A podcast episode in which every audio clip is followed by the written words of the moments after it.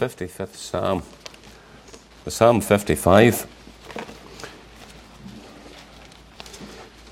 We'll read some verses at the beginning of the Psalm, and then a few verses just toward the end.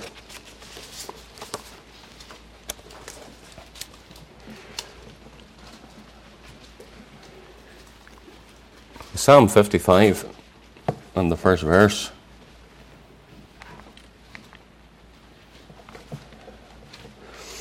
And let's hear the word of the Lord to our hearts.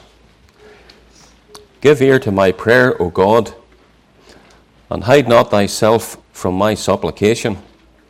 Attend unto me, and hear me. I mourn in my complaint, and make a noise. Because of the voice of the enemy, because of the oppression of the wicked, for they cast iniquity upon me, and in wrath they hate me. My heart is sore pained within me, and the terrors of death are fallen upon me. Fearfulness and trembling are come upon me, and horror hath overwhelmed me. And I said, O that I had wings like a dove, for then would I fly away and be at rest. Lo, then would I wander far off, and remain in the wilderness, Selah. I would hasten my escape from the windy storm and tempest. Destroy, O Lord, and divide their tongues, for I have seen violence and strife in the city. And then we'll come down to verse 19. God shall hear and afflict them, even he that abideth of old, Selah. Because they have no changes, therefore they fear not God. He hath put forth his hands against such as be at peace with him. He hath broken his covenant. The words of his mouth were smoother than butter, but war was in his heart. His words were softer than oil, yet were they drawn swords. Cast thy burden upon the Lord, and he shall sustain thee. He shall never suffer the righteous to be moved. But thou, O God, shalt bring them down into the pit of destruction. Bloody and deceitful men shall not live out half their days, but I will trust in thee. And we know the Lord will add his blessing this evening to the public reading of his word. We thank the Reverend Bowman sincerely for the kind words of welcome again. It's a blessing to be with you for both of the services today. We assure you we have been blessed by the fellowship. It's a privilege to speak at both of these meetings. I'm very thankful for the opportunity. We thank you all sincerely for your welcome. And we thank the Bowmans especially for their fellowship and very generous hospitality. That has been very refreshing, the time that we had with them this afternoon. We're just a little disappointed that the Reverend Kimbrough himself is not here, so we'll just have to make a return visit on some other occasion when Pastor Kimbrough and his wife are present. Reverend Bowman suggested I tell you just a little of the story of what happened to me in Dublin Airport a little over 5 years ago. If I give you just some details as a wee bit of background to that. I grew up just outside Belfast in Northern Ireland. I grew up in a Presbyterian church, not the Free Presbyterian Church, what is known locally as the Irish Presbyterian Church, a liberal denomination, an ecumenical denomination. Sadly, the congregation we grew up in, we didn't hear the gospel. We never were told that we needed to be saved. In the providence of God, there was a neighbour of ours. We grew up in a rural area, brought up on a farm. There was a neighbour by the name of Robert Lowe. He was a member of Dr. Paisley's church in Belfast, the Martyrs Memorial, and he had a vision for his own area. He wanted to see a gospel witness opened up in his own area. That was just a mile down the road from where we lived. There was a schoolhouse there where my mother had received her education. It was known as Killinure Public Elementary School. It had been closed and a new modern building had been opened in more subsequent years. But Mr. Lowe had a vision to see it opened for the preaching of the gospel. So we spoke to Mr. Paisley about that. It was quite a story in itself. And it was opened as an extension work of the Martyrs Church in Belfast. They had an opening mission. Mr. Paisley was the main preacher, wasn't there every night because of other commitments. Just for your challenge, something that Mr. Lowe did at that time, a busy farmer, but he took the time to visit every home in the community, and especially to speak to the parents about an afternoon Sunday school they held in that little building. Encouraged them to send their children along to Sunday school. And I would encourage you to do the same. Think of the homes in your street, in your area, in your community. There's folk there that you could speak to and encourage them to send their children along to the house of God, along to the Sunday school. That's how we were introduced to the work there at the Killinure School. We started to go to that Sunday school, and it was in that little Sunday school that we first heard the gospel. First heard terms like the need to be saved and the need to be born again. We started to go regularly every Sunday afternoon. Just to encourage you too, I wasn't the best behaved of the children that went to Sunday school. I don't tell you that to glory in my bad behaviour, but maybe you teach a Sunday school class and there's somebody's a little unruly, wee bit hard to manage, wee bit hard to handle. Don't despair of that child or that young person. You just don't know what the Lord might do with that young person in the future. Maybe put his hand upon them, save them, and call them into the work of the Lord. Those that taught in the Sunday school there, I can tell you for a certainty, they never imagined that in years to come that I would have been a minister of the gospel, a minister in the Free Presbyterian Church. So pray for all the children that are under your care. Mr. Paisley in those days, he would have come out to the Killinure School at least once every year. It had what was known as an after meeting. It was held a little later on a Sunday night so that people could go to their own service and then come along to the schoolhouse and the service there later. On the first Sunday night of 1979, it was the 7th of January, Mr. Lowe told us at the afternoon meeting in the Sunday school about Mr. Paisley coming out that night. We were very keen to hear him. He was much in the news in Northern Ireland. So we went home and said to our father, he agreed to bring us down. And the Lord spoke to my heart that night. And it was in that meeting. I was just a little over 13 years of age when the Lord brought me to himself in salvation. Whenever I got a little older, got a little car of my own, started to go down to Martyrs, started to teach a Sunday school there. There was an appeal made for more Sunday school teachers. So remember the importance of getting involved in the Lord's work, even a little of the challenge that we were mentioning this morning in soul winning. I thought I was going to be a farmer. Growing up, I had nothing else in my heart, in my mind. When I came home from agricultural college, the Lord began to speak to me about the ministry. Dr. Kearns, so well known to you folk. Dr. Kearns was home from Greenville. He was in Belfast for a little time. He was doing some special meetings in the church in Belfast that he grew up in. It was the Mount Merion congregation. There was a group of young people, and we all ran about together, went to meetings.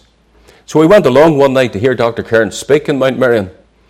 And in the course of his message that night, he took the time to tell how he as a young man had been called of God into the work of the ministry. And I knew the Lord was speaking to my heart that night. It's something I struggled with for about 2 years of my life. The last thing in my mind was the work of the ministry, a life of study. As I said, I had my heart set on the farming. So I struggled with it. The Lord spoke to me a number of times about it.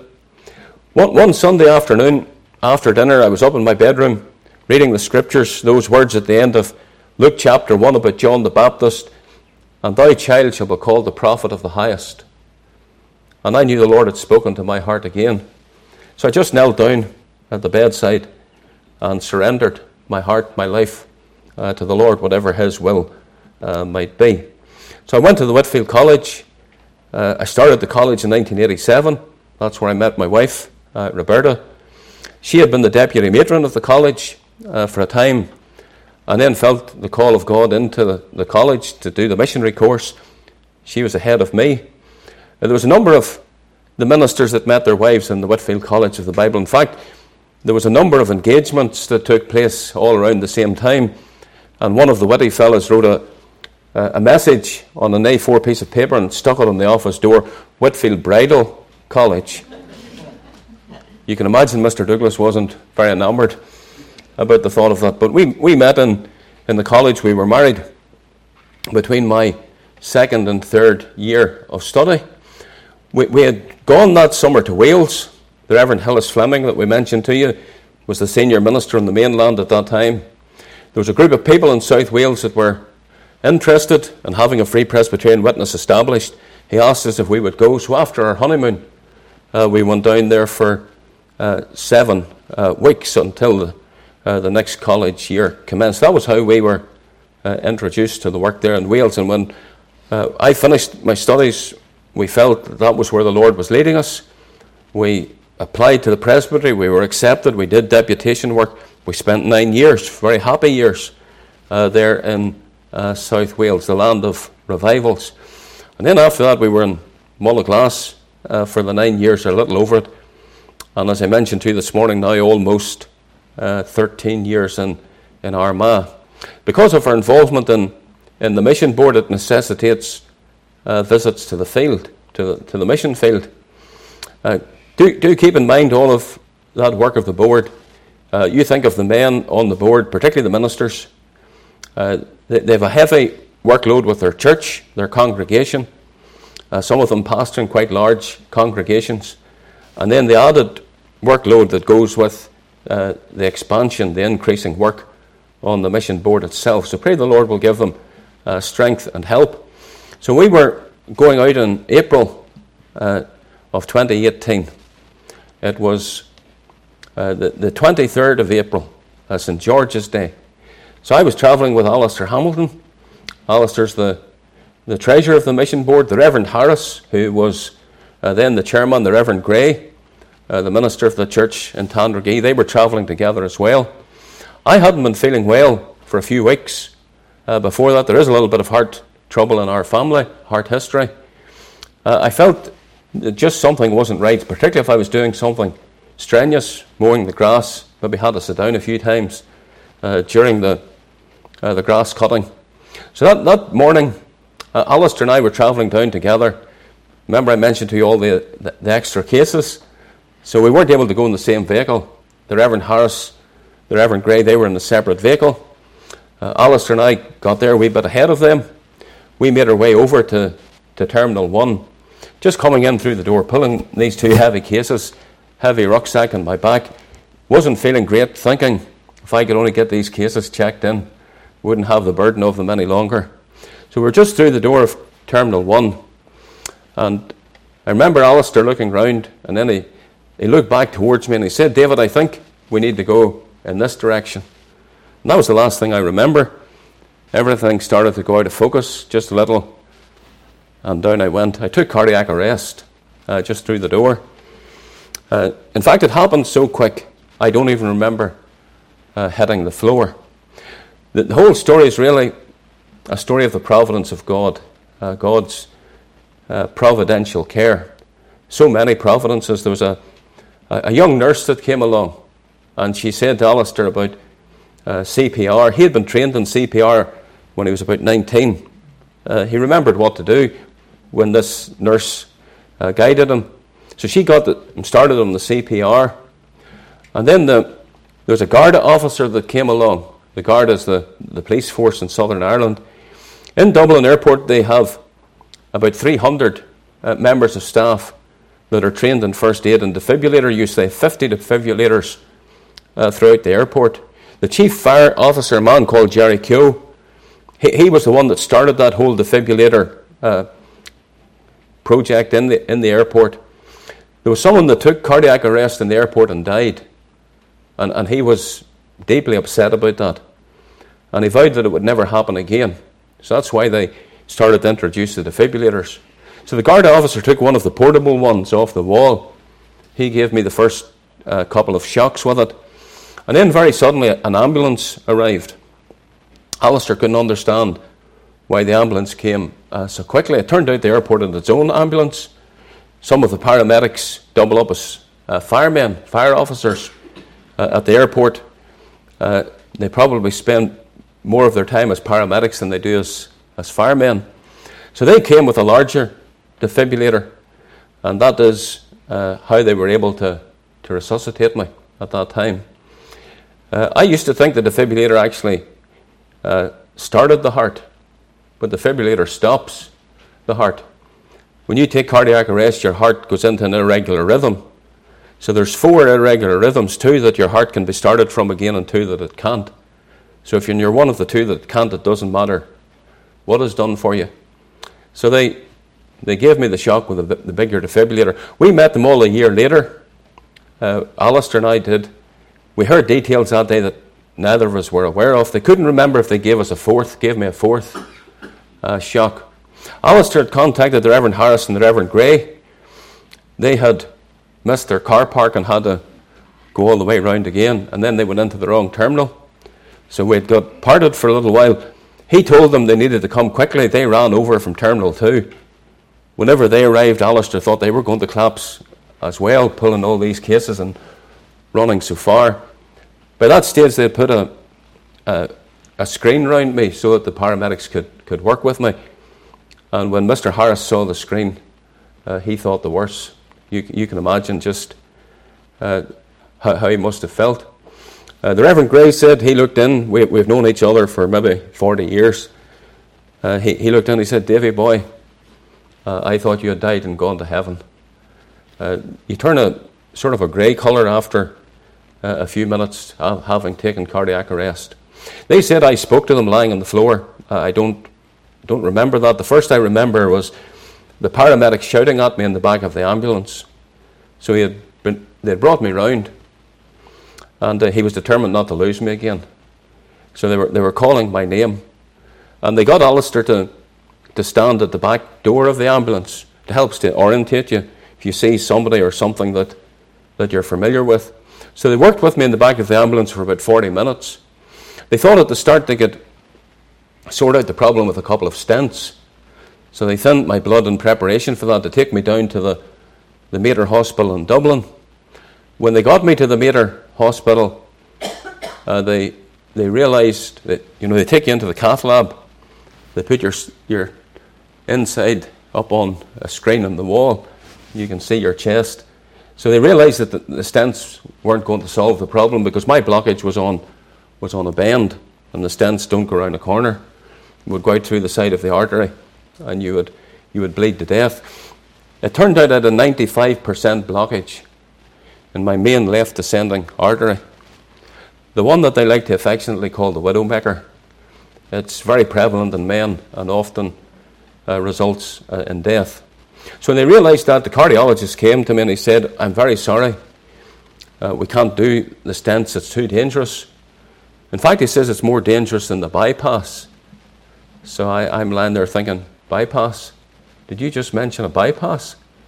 I couldn't realise or couldn't take in the things were moving so quickly. I had collapsed at just after 4:10 in the afternoon, just around that time.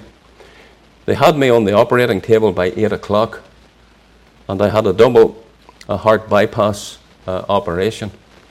I said to the cardiologist, he said to me, "You need a double heart bypass, and you really need it immediately." I said to him, "You can appreciate I've had a lot to take in. I'd like a wee bit of time to think about that. I was really hoping that there'd be time for my wife to get there before the decision would have to be made."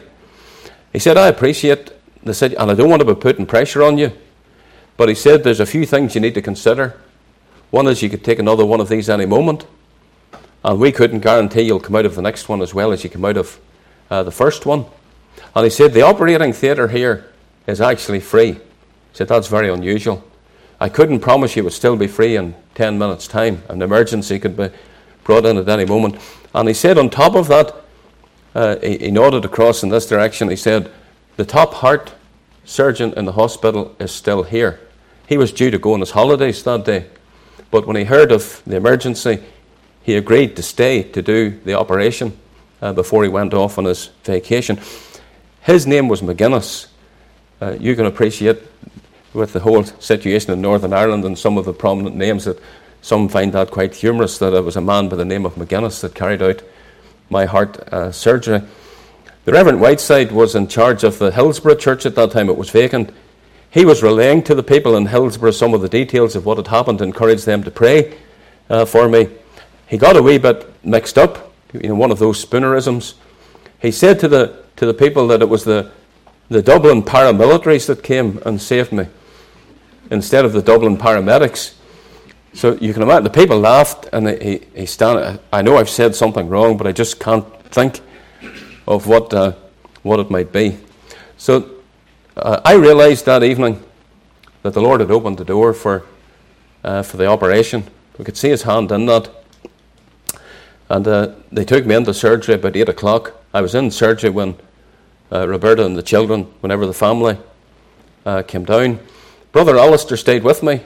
He came down with me in the ambulance that evening. Came down to the Mater Hospital. Prayed with me. Took documentation. Documented the details of everything that happened, the time that it happened, so that he could give a full report to the family. So the operation's about 5 hours. The actual direct surgery on the heart lasts for about an hour and a half or thereabouts. So I come out of surgery sometime after 1 o'clock in the morning. So I've never met Mr. McGuinness. I'm very disappointed about that. He went on his holiday while I was in the hospital. It was some of his junior doctors that took care of me. When I went for my review, he was to do the review, but he was called to an emergency surgery that day, so I didn't have the opportunity to meet him. But the family that had met him, the other folk that met him too, were very impressed by his manner, very measured, very capable in the work that he's done. And I'm certainly very thankful that he was there and was willing to stay for that operation. It's encouraging to know the Lord still has a wee work for us to do. I'm very thankful for the prayers of the Lord's people that were offered at that time. The Reverend Mercer was the editor of the Vision magazine. At the time that happened, he asked me to write a little devotional for the magazine. I wrote it. It was interesting that we sang those words of Horatius Bonner's. I don't know if you've ever read the diary of Andrew Bonner, Horatio's brother. We were talking a little earlier about the Banner of Truth and their bookshop. Well, the Banner published Andrew Bonner's diary. I would commend it to you. It's one of the most devotional diaries that you will ever read. Challenging, especially in the place of prayer. It was edited by his daughter Marjorie. He lamented and suffered a number of bereavements during his lifetime. He lived to be well over 80. But his wife died quite young. Some of his siblings. He was a very close friend with the godly Robert Murray McShane. Almost every year on the anniversary of McShane's death, he would have made a comment, for maybe 50 years later, remembering back to that day. One of the oft-repeated comments that he made, or questions that he asked, I put it to you tonight to challenge you. Why am I spared and others taken?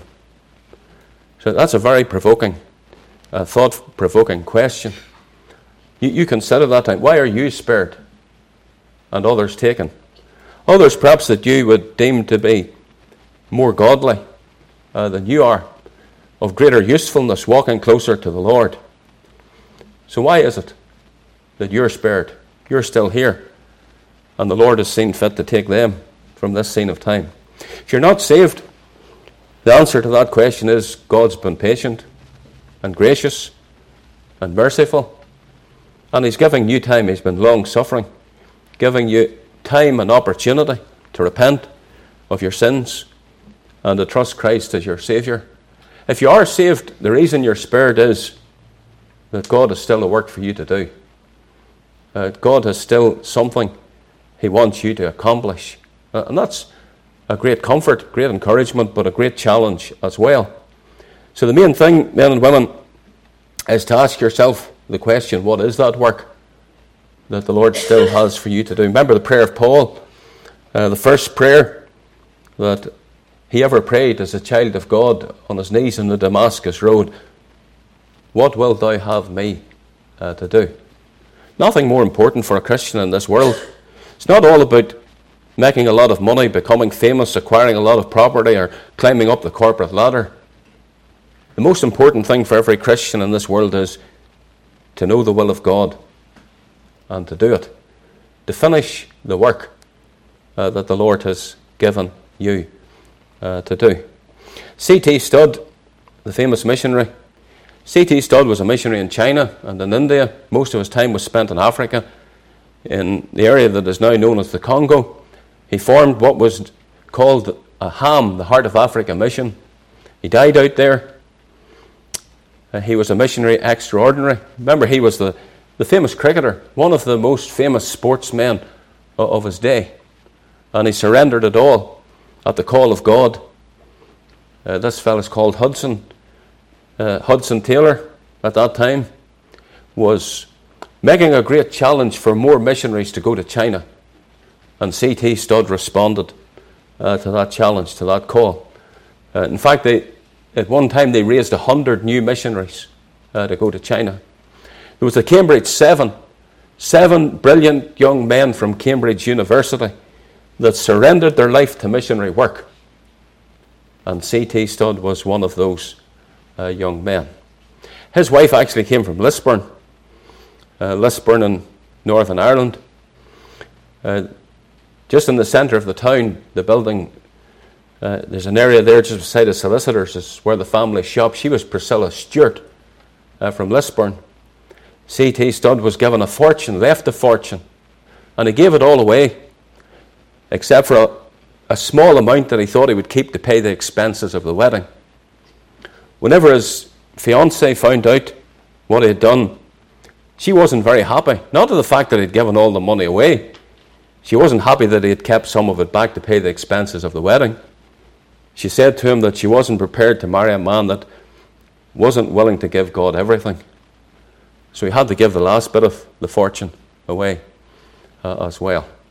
C.T. Studd, in his lifetime, wrote a few verses. There's a verse, or a little poem. You may not be familiar with the poem, but I'm sure you're familiar with two lines that's repeated in every verse of the poem. Let me just quote the first verse to you as a challenge of the Lord to your hearts tonight. Two little lines I heard one day while travelling along life's busy way, bringing conviction to my heart and from my mind would not depart. Only one life, 'twill soon be past. And it is only what is done for Christ that will last.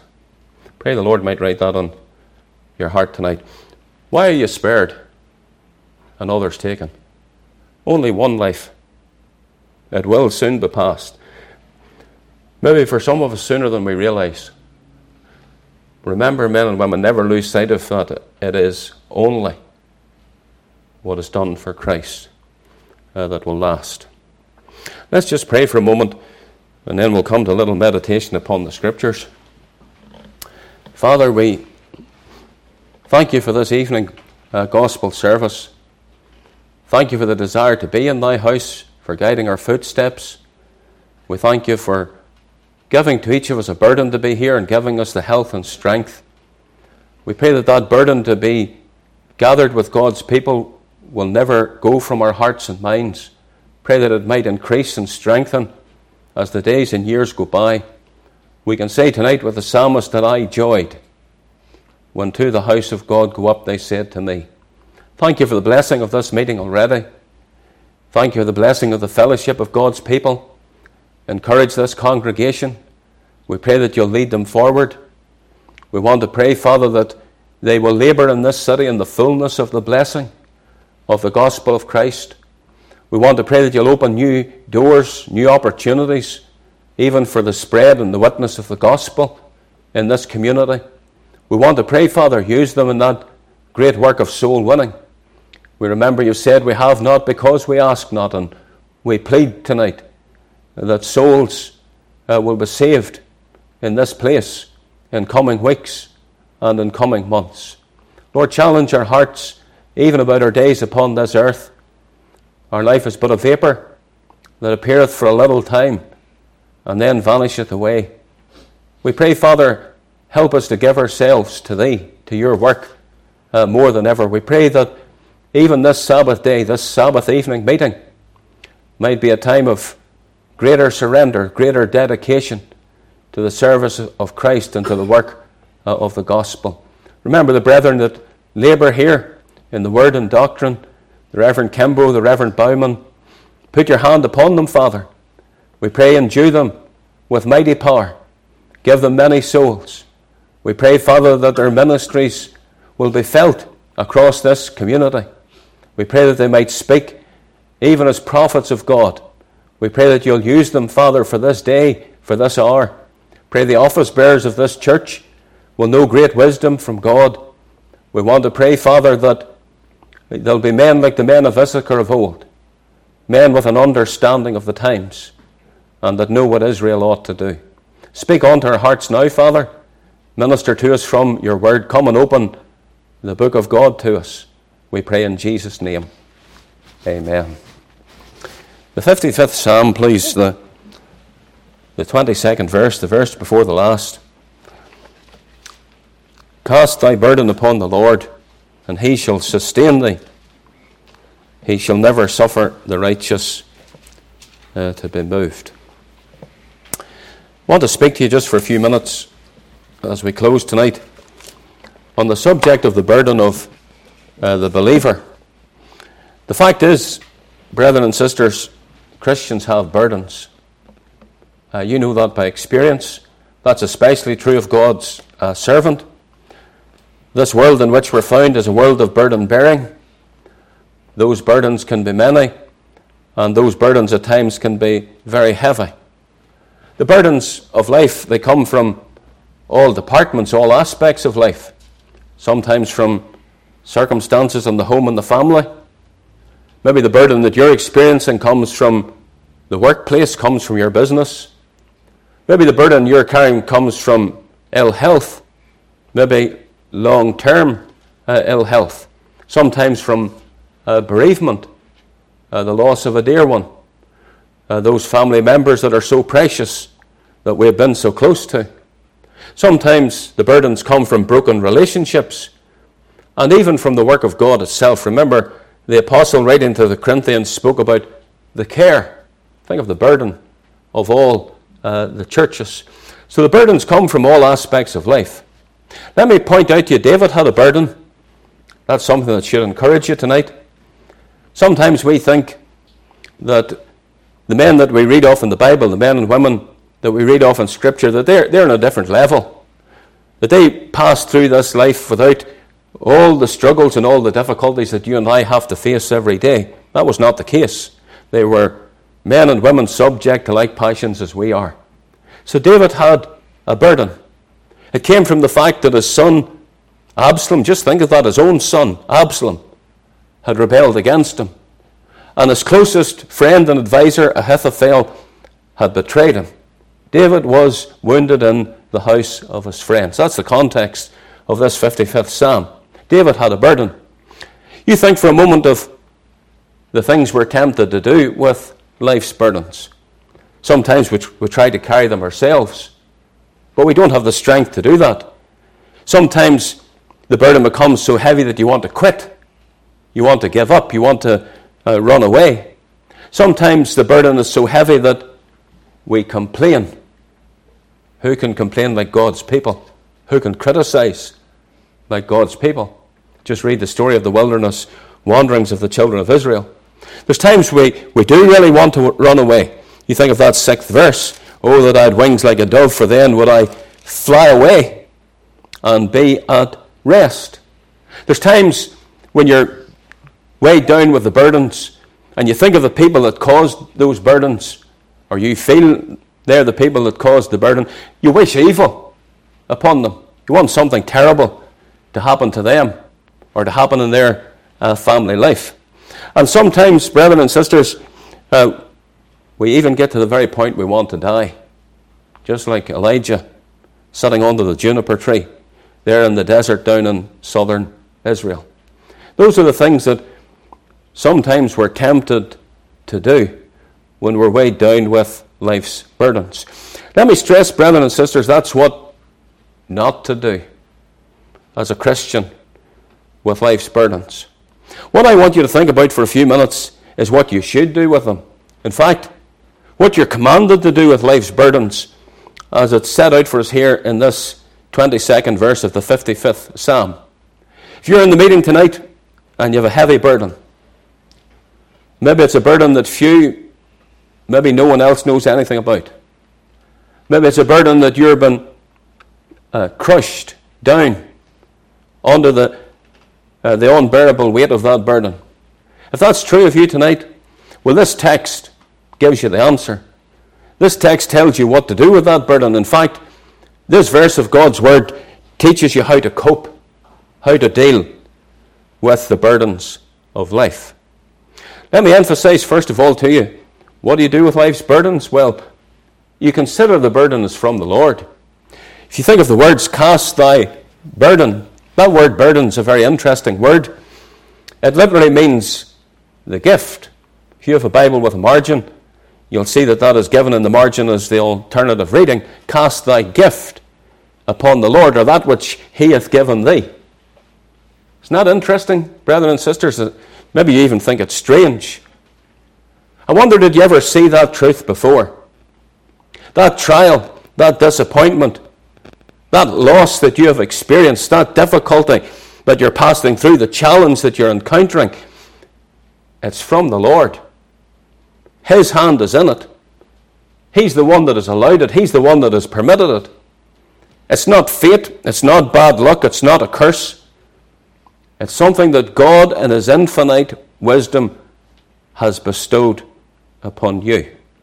And you know, the realization of that fact, that truth, that changes the situation completely. In fact, that should change the way that we look at life as a whole, every circumstance that we pass through in life. Now, automatically you will ask the question, why? Why would the Lord want me to carry such a burden? Why would the Lord want me to pass through this situation?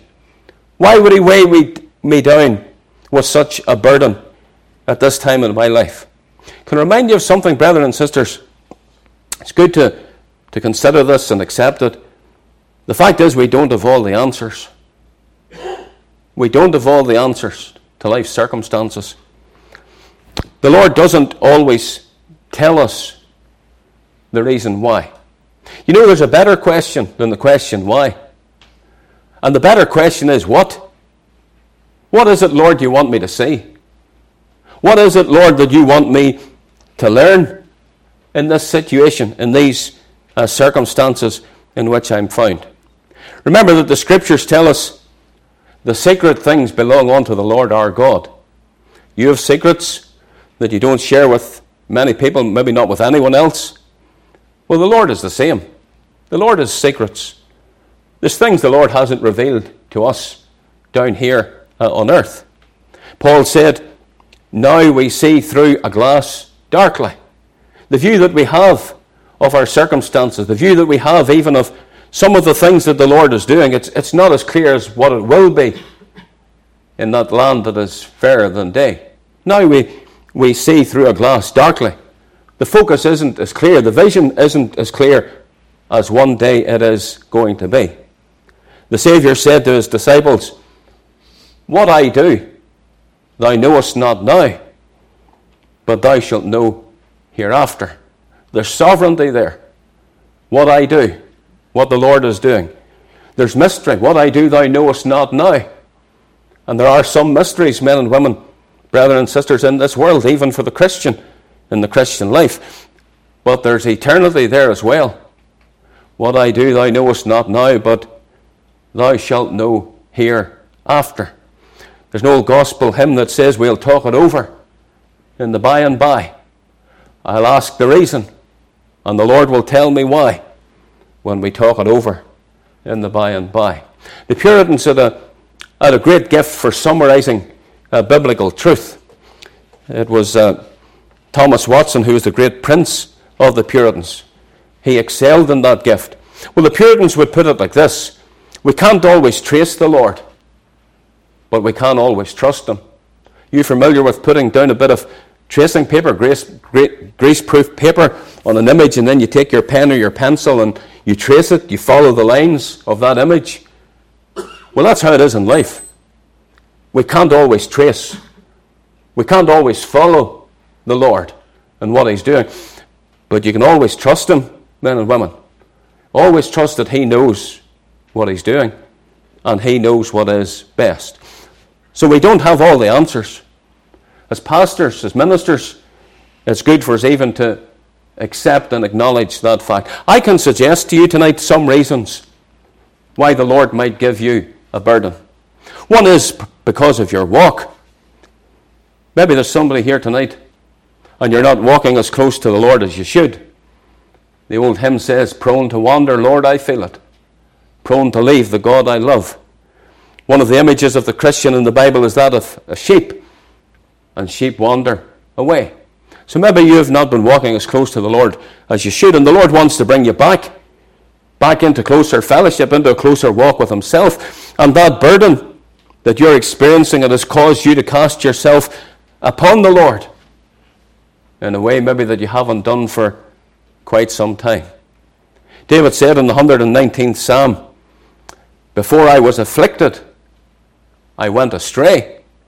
But now, he's talking about the time of the affliction or after the affliction.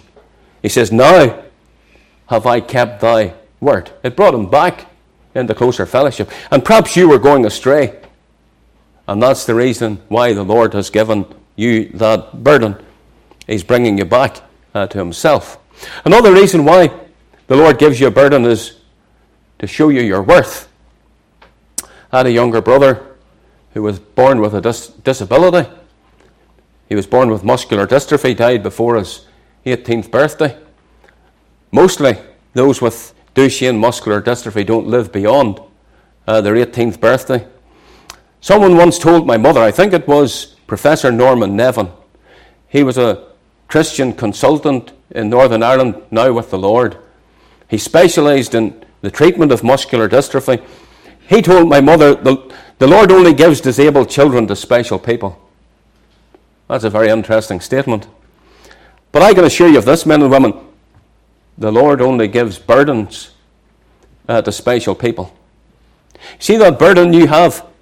Well, it's an indicator of your worth, an indication of your worth. It indicates your value to the Lord, how precious you are in His sight. Do you remember what I told you a few minutes ago? The burden is a gift. And you need to view it like that. You need to fix that thought in your mind. And the Lord is like you and I. He only gives His gifts to special people. You think of birthday time, Christmas time. You just give gifts to special people. Well, the Lord does the same. Why did the Lord allow the devil to afflict Job? Can you imagine tonight? Can you even begin to enter in to the burdens, to the pain, the affliction, the suffering that Job experienced, the loss of all his wealth, the loss of his health, the loss of all his children, looking out on 10 fresh graves? What pain, what burdens he must have been weighed down with. So why did the Lord allow the devil to afflict Job in that way? Well, it's because Job was special.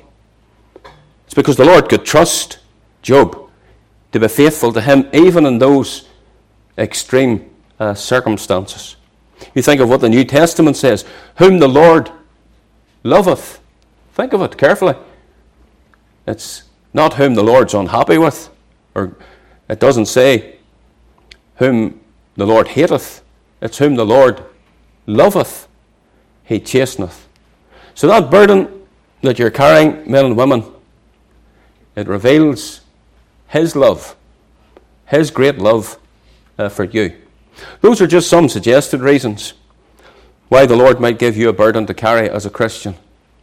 But remember Romans 8 and 28, men and women. All things work together for good to them that love the Lord. Not just the good things in life, the blessings of life, even the painful experiences, even the heartaches, even the great burdens that you're carrying. All things work together for good to them that love the Lord. So whatever The reason the Lord has for doing it, you can be sure of this. It's for your good, for your spiritual good, for your spiritual development, and for the deepening of your spiritual maturity as a child of God. Think of those words of Paul's, the end of 2 Corinthians chapter 4. There's a great contrast in the verse, our light affliction. We're talking about burdens tonight. I'm sure you don't think that the burden you're carrying is light. That's how he describes it, our light affliction, which is but for a moment. When you're passing through that period of trial and you're weighed down with a burden that seems like forever, like an eternity, he says it's but for a moment. It worketh for us. Sometimes we feel like old Jacob, all these things are against me. But even the afflictions, even the trials, they're working for us. They're for our good. And think of how the verse ends. They worketh for us a far more exceeding and eternal weight. See the contrast? Our light affliction, an eternal weight of glory. He said it was but for a moment. The glory is going to be for all eternity. What a prospect that is, brethren and sisters. So, as you think of life's burdens and how you cope, remember, consider the burden is from the Lord. The second thing I'll emphasize is you cast the burden on the Lord. That's what the text exhorts you to do. Cast thy burden upon the Lord. I told you I was brought up on a farm. We had a lot of burdens to carry. The buckets, the barrels, the milk cans, the bags, the bales. As children, there was times we thought those things were too heavy. Times I was beat, couldn't go any further. Needed someone else to come and help, someone else to come and carry the burden for me or with me. More often than not, that person was my father, my dad. Very strong man that he was. There's a lesson, men and women, in that picture, that illustration. And the lesson is, we can't, but he can. We can't carry the burdens of life, but our Heavenly Father can. Remember, He's the Almighty. He's the Lord God Omnipotent. Keep in mind that word omnipotent. The idea is there's no limits. Absolutely no limits to the power of our God. The message of the psalmist is, take your burden to the Lord. And that's what you need to do. That's what I want to encourage you to do in this meeting tonight. He's the great burden bearer. He's the one that upholds all things by the word of his power. Just ponder that for a moment. He's upholding this vast universe. And what is my burden? My little burden in comparison at all of that. Remember the invitation of the Saviour, Matthew 11:28. Come unto me, all ye that labour and are heavy laden, and I will give you rest. Remember, that's a promise to the saint as well as to the sinner. All ye that labour and are heavy laden. So, believer, come to the Lord tonight. Come to the Lord with your burden. I mentioned Mr. Moody to you. And Mr. Moody, as he studied the Scriptures, he used a wide margin Bible. He wrote a lot of notes in the margin. Someone took the Bible after his death and they typed up all of those notes and they published them in a very profitable little volume, Notes from the Bible of D.L. Moody. Beside Psalm 55 verse 22, he writes the comment that the word cast literally means to roll your burden on the Lord. And isn't that what you do with something that's too heavy to lift, something that's too heavy to carry? You roll it to where you want it to go. When we were growing up on the farm, one of the jobs that came around especially every spring and summertime was gathering stones. Whenever the fields were ploughed, been prepared for the sowing of the seed, there was always stones that came to the surface and they had to be gathered off the surface. It wasn't a very pleasant job. Some of the stones were very heavy. So what we would do is we would roll them maybe into the digger bucket or into a link box in the back of the tractor, and sometimes if my father wasn't looking we might roll them into the drain or into the shuck rather than roll them to where they needed to go. But that's what you need to do, brethren and sisters. Roll your burden onto the Lord. How do you do that? Well, you do it by means of prayer. You need to pray about your burden and about your circumstance. You know, that's the reason. That's the simple explanation for why many Christians are always burdened. They never pray about them. They never come and cast all their care. There's not a verse in the New Testament similar to the verse that we're considering here tonight. In fact, it's probably the verse that Peter had in his mind when he wrote those words, casting all your care upon him.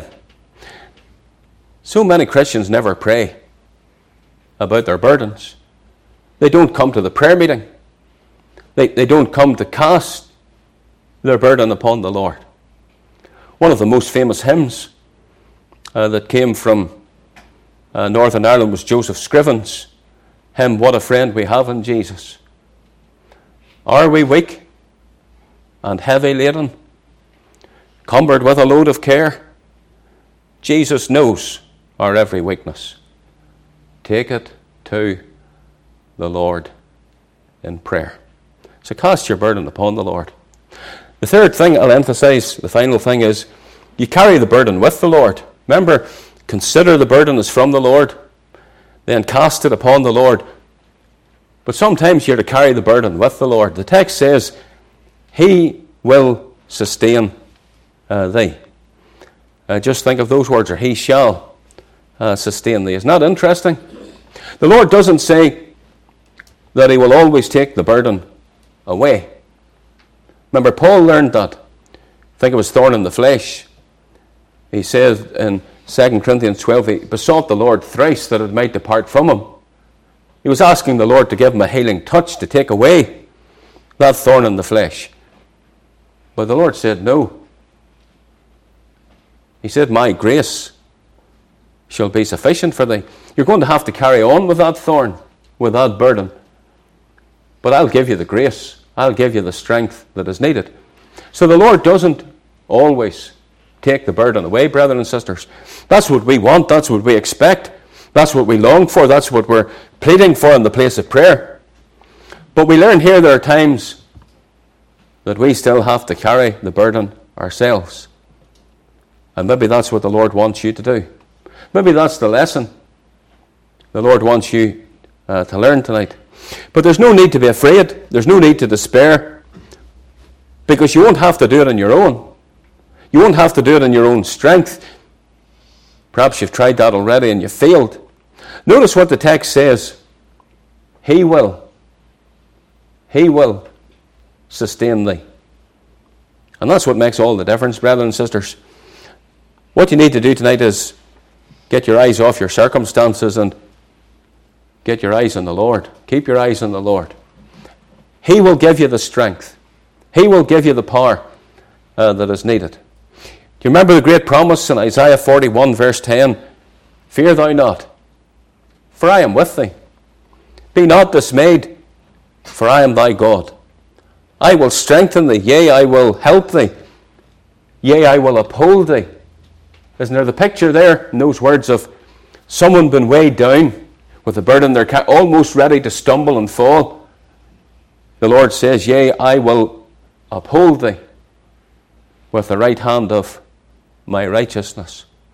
Maybe you've come to the meetings today thinking of your circumstances, you're asking, how can I go on? How can I face the future? How will I be able to cope? How will I be able to handle the problems, the circumstances that I'm passing through? Well, here's the answer. The Lord. The Lord's going to strengthen you. He will help you. The Lord's going to uphold you with His mighty right arm.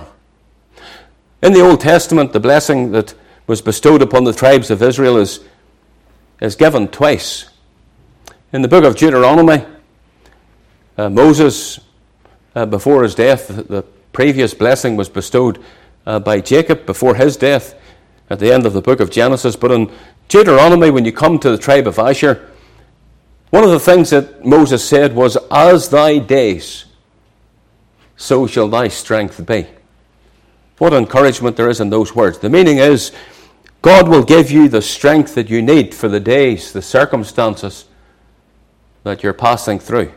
God will give you the strength to match the type of days that you're encountering. He will give you the strength to bear the cross that you have to carry here in this world and in this life. He will give you the strength, brethren and sisters, that is needed. And let me take that even a step further, or a step higher, if you like. Because the Lord may even carry you as well. Henry Moorhouse was an English evangelist, came from brethren circles. He was a very close friend of Mr. Moody's. In fact, he had a great influence in the life of D.L. Moody. That's a story in itself. Henry Moorhouse had a daughter who was disabled. Her name was Minnie. One night he came home. He'd been down in town. He'd bought his wife a little gift. He'd had it all wrapped in a nice little package. Whenever he came in through the front door, Minnie was getting excited about this package, and she said, "Let me carry the package to Mama." Mama was upstairs in the bedroom. Henry looked at his daughter in amazement. He said, "Minnie, you can't carry yourself. How are you going to carry this package?" Of course, children are very quick. She had the answer all worked out. She said, "Papa, you give me the package and I will carry it, and then you can carry me." And there's times, you know, life's just like that. We carry the burden. But then the Lord comes, and He lifts us, and He carries us through that situation. The Lord said through the prophet Isaiah, "And even to your old age, to the end of your days, even to your old age," He says, "I am He." Even to hoar hairs, that's the white grey hairs, that stage of life. "Even to hoar hairs will I carry you. I have made, and I will bear. Even I will carry, and will deliver you."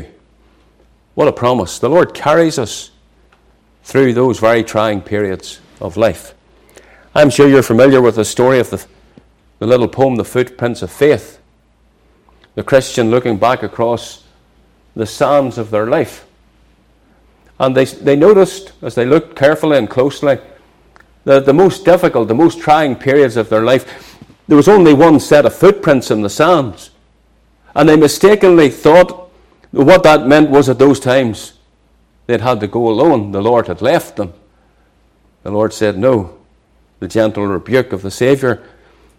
What that meant was, at that time I lifted you. Those footprints are mine. I carried you through those most difficult times, those darkest of valleys. So the Lord carries His people through the periods of trial. And He'll do the same for you. He'll carry you as well. Be encouraged by that knowledge tonight, men and women. You carry the burden, not in your own strength.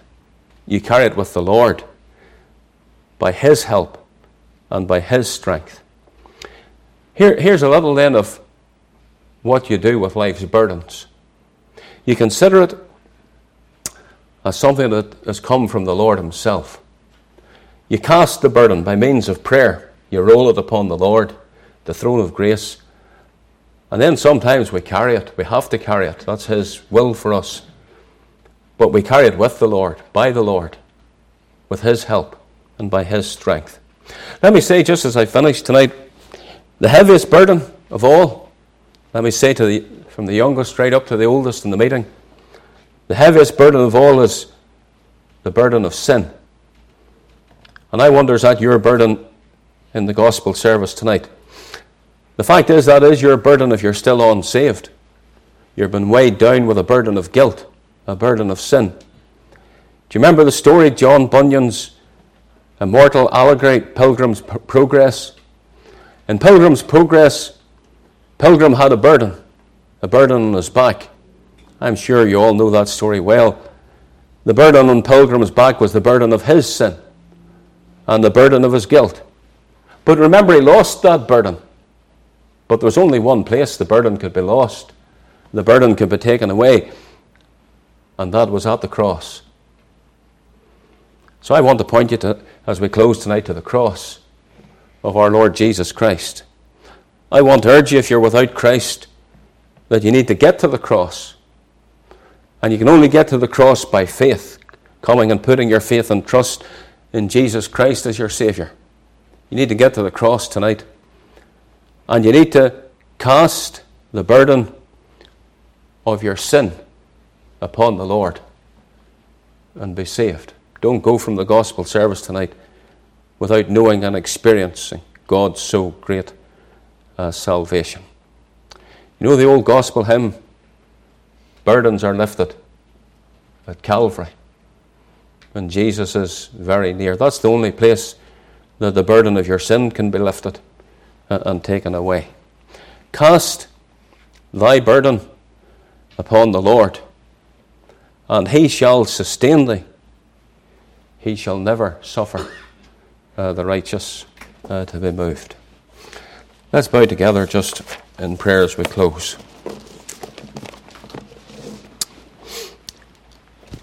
Heavenly Father, thank you for the meeting tonight. Thank you for prayer answered.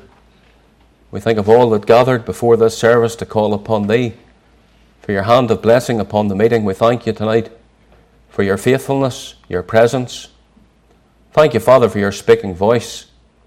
We thank you for the good word of God. We can say with the prophet of old, you have spoken to us tonight with good words and with comfortable.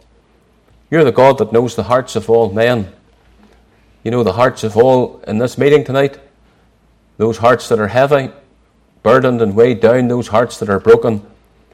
Lord, we rejoice that you can do what none other can do. You're able to heal the brokenhearted. Pray that you might do that.